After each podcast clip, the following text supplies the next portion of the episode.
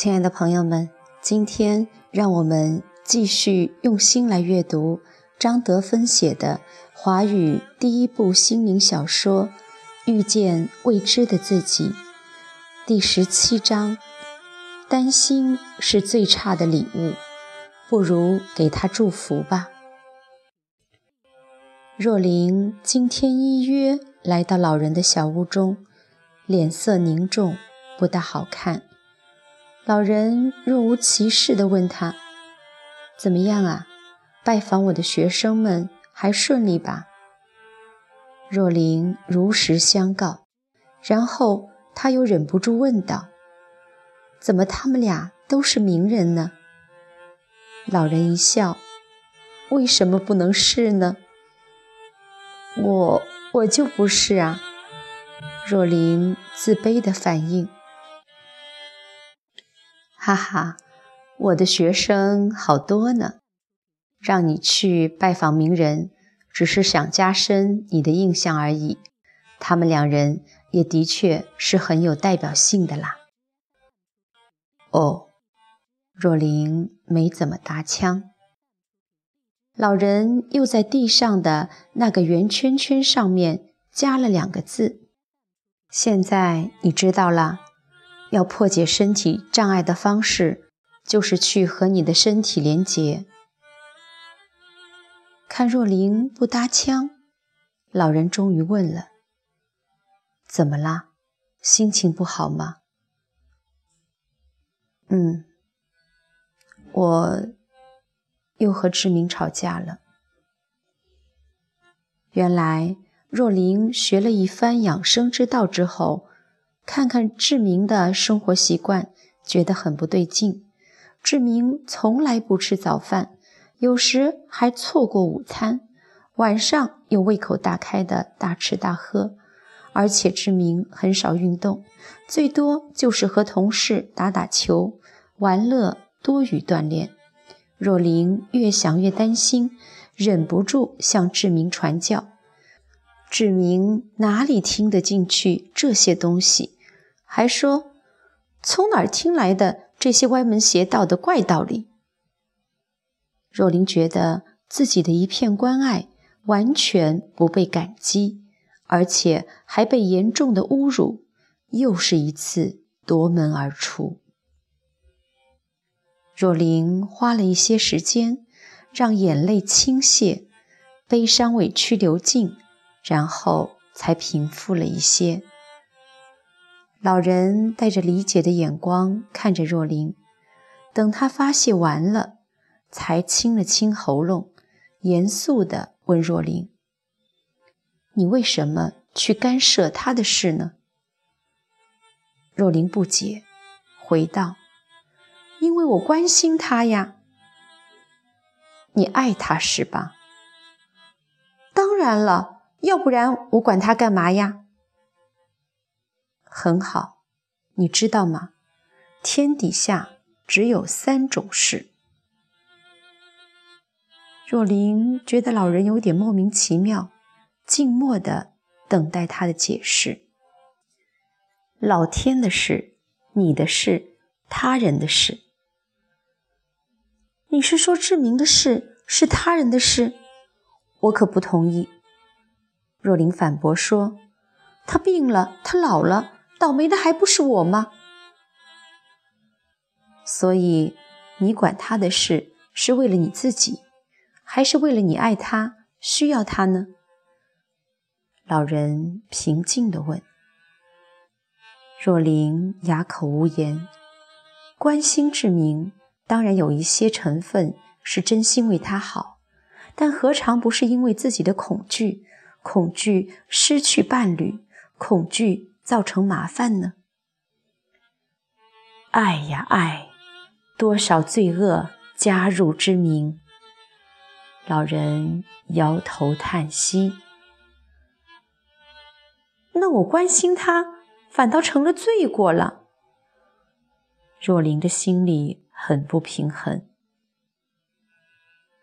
你看，很多父母管教小孩，督促小孩要守规矩、用功念书，有多少成分是掺杂了怕小孩出去丢自己的脸，怕人家说你教的孩子怎么这么没教养，或者是希望期待孩子能为他们的自我带来光荣，甚或是将自己对未来无名未知的恐惧投射在孩子身上，加重他们的负担呢？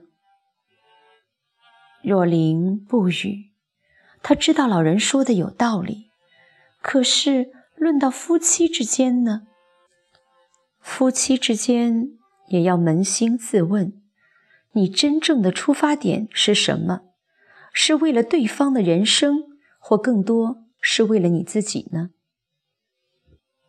自己最亲近的人和事，真的可以不管吗？对最亲近的人。更要注意沟通的方式和方法。如果是为了自己，而且还自以为有权利管对方，认为我们可以介入他人的领域，促使别人改变，这种做法不但白费力气，而且还会造成两人关系的紧张。可我的确是为了他好呀。你可以把你知道的。你认为对的、正确的东西和他们分享，但是背后不要设定一个预期的结果。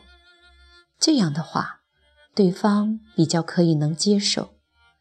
伴侣之间、亲子之间都是这样。这很难呐。若琳摇头。是啊，所以你一天到晚。介入他人的领域，管他人的事，自己这儿却没有人在家关心自己的事。老人指着若琳的脑袋，调侃道：“可是我怎么可以看着我的伴侣慢性自杀呢？你觉得志明生活习惯不好，而你自己最近有了一些体会，想改变生活。”饮食的习惯，你就自己努力、尽心的去做，让你的伴侣感到好奇，让他看到效果，然后他可能会愿意听听看你为什么这么做的理由，同时他也许会试着做一些你在做的事。但是如果你强加这些观念在他身上，他的小我第一个会做的事情就是反抗。嗯，若琳觉得很有道理。所以啊，记住，管好自己的事情最重要。为我们的亲人担心，其实是一种不负责任的加害行为。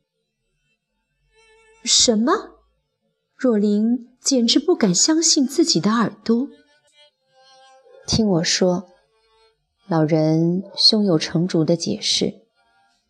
比方一个母亲，她的孩子要和朋友去远足郊游，她决定要去的时候，母亲担心年轻人出远门会发生危险，而试图阻止。可是孩子长大了，阻止不了啊，所以他出门的时候，母亲就耳提面命他要注意这个，注意那个，在后面一直唠叨。你知道能量世界的定律的。这个母亲在孩子出门的时候，给了他什么能量？当然是不好的负能量喽。是的，而且母亲之所以会这么做，是由于他无法承担一丝丝可能会失去儿子的危险，于是把它投射到孩子的身上。现在你明白我说的，担心是一种不负责任的加害行为了吧？若琳思考了一会儿，问：“可有时候孩子真的不太懂事，你不提醒他，真的会出事的。”提醒是可以提醒的，老人同意，但是仍然要看你的出发点。你的本意是出于关心，所以把提醒孩子当成是一种爱的表达，还是出于恐惧的，把担心投射在孩子的身上，给他很多的压力？那这两者怎么区分呢？在表面上也许看不出来，但是在能量的层面上，而且在孩子的心理感受上，可以区分得出。若琳似有所悟的点点头，就是不执着吧？对，老人赞道，就是要放下小我的执着心。若琳又问。但是，如果孩子真的出事了，母亲难道不会觉得自己没有给孩子足够的警告，或是阻止他而感到愧疚吗？老人微笑着问：“我刚才说过，天下有几件事？三种事：我的事、他人的事和老天的事。”一个人的命活多长是老天的事，一个母亲再怎么样的努力去保护孩子，都是无法与天命违抗的。是啊，谁敢跟老天抗争呢？若琳喃喃地说：“不一定哦，你有曾经因为交通堵塞。”误了约会而坐在车子里咬牙切齿的时刻吗？那当然有了。交通堵塞是谁的事儿啊？若琳想想说：“老天的事儿。”所以呀，人们常常跟老天争辩、抗衡而不自知，不是吗？老人摸着胡子，娓娓道来，似乎在嘲笑世人的愚痴。无论你多么爱他，多余的担心就是最差的礼物。不如给他祝福吧。